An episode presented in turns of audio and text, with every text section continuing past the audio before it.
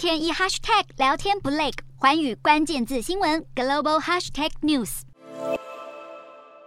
本周的国际新闻快评，我们从香港回归25周年对于香港带来的冲击，以及北京当局对香港态度的转变引起全球的政治效应，来思考台湾究竟应该从香港所经历的一切学到些什么。1997年香港回归中国，一开始虽然有不少人怀疑北京当局是否会真的信守承诺，让香港能够享有50年不变的自由发展空间，但是大部分的香港人选择相信北京会愿意把香港打造成为一国两制的模范地区。确实，从1997年开始的前几年，北京对香港的态度相对放任，一时之间让许多人以为一国两制的想法真的可以在香港落实。不过很现实的说，当年中国相对开放的主要原因，恐怕并不是想要推动一国两制的发展，而是考虑香港在当时国际金融体系当中所扮演的特殊角色。透过香港的特殊地位，国际资金得以进入中国大陆，保持相对开放的金融市场操作空间，有助于当时仍在全力发展的中国经济。然而随着中国经贸实力不断的推升，北京对于香港的钳制力也比回归初期强势了许多。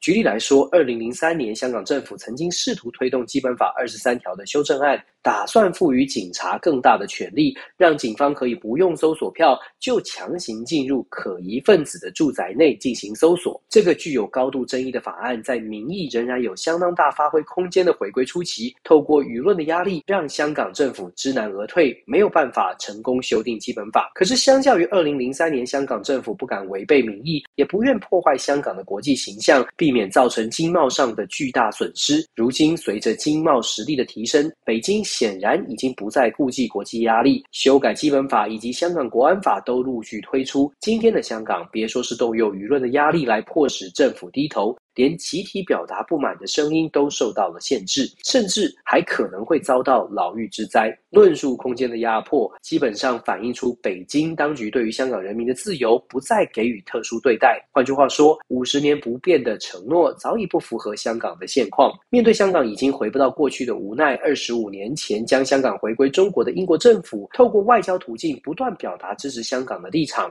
可是对于香港目前所遭受到的强势控制，包括英国在内的西方民主阵营能够给予的实质帮助其实相当有限。2019年香港反送中事件爆发之后，英国政府立刻推出港人特许签证。根据统计，过去3年向英国申请并且顺利取得居留身份的香港居民超过了10万人以上。而在美国，香港人民也同样可以申请具有居留身份的特许签证。只不过英美双方在提供香港居民协助的同时，面对香港越来越紧缩的政治环境，除了外交上面的口头支持并且协助接收香港居民之外，坦白说，西方民主阵营能做的相当有限。相较于有能力移居海外的香港人，留在香港的人民心中虽然对未来充满了担心，尤其是对下一代的教育及生存发展并不放心，可是没有足够的条件可以移居海外，只能无奈选择在现有的环境当中求生存。民主国家不是不想帮忙香港，可是对于绝大多数的香港人来说，离开香港恐怕不是自己可以触及的未来。对无法得到协助的香港人民而言，既然被迫留下，接受现实恐怕也是没有选择的选择。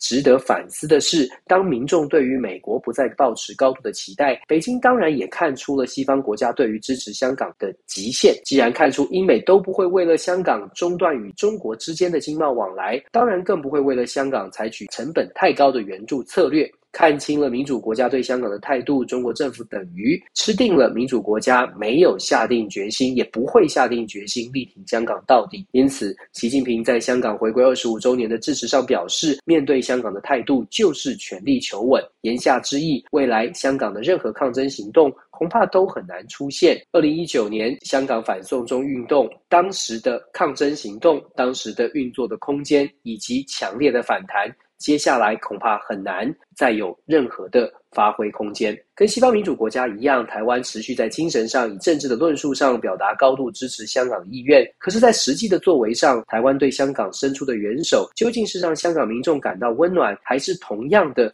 有些许的失望。香港回归25年，一国两制完全不是当年承诺的样子。毫无疑问，北京对于香港的强势管理不仅破坏了当年北京给世界的承诺，更让全世界高度怀疑中国对外的友善态度是否都必须观察有多多大的可信度。25年过去，香港人民对于外界的援助虽然还没有全面失望，但恐怕越来越不敢抱持过高的期待。回归现实，一国两制不会是台湾人民面对未来两岸关系可以接受的答案。西方民主阵营对于台湾的相挺究竟能不能比香港更强势，没人知道答案。可是可以确定的是，台湾如果想要维持现有的民主生活方式，必须先认清国际政治的现实，试着先团结起来，凝聚所谓的台湾共识。只有团结凝聚共识，才是台湾最有力的保障。Hello， 大家好，我是环宇新闻记者涂文君。国际上多的是你我不知道的事，轻松利用碎片化时间吸收最新国际动态，立刻点选你关注的新闻议题关键字，只要180秒，带你聚焦亚洲，放眼全球。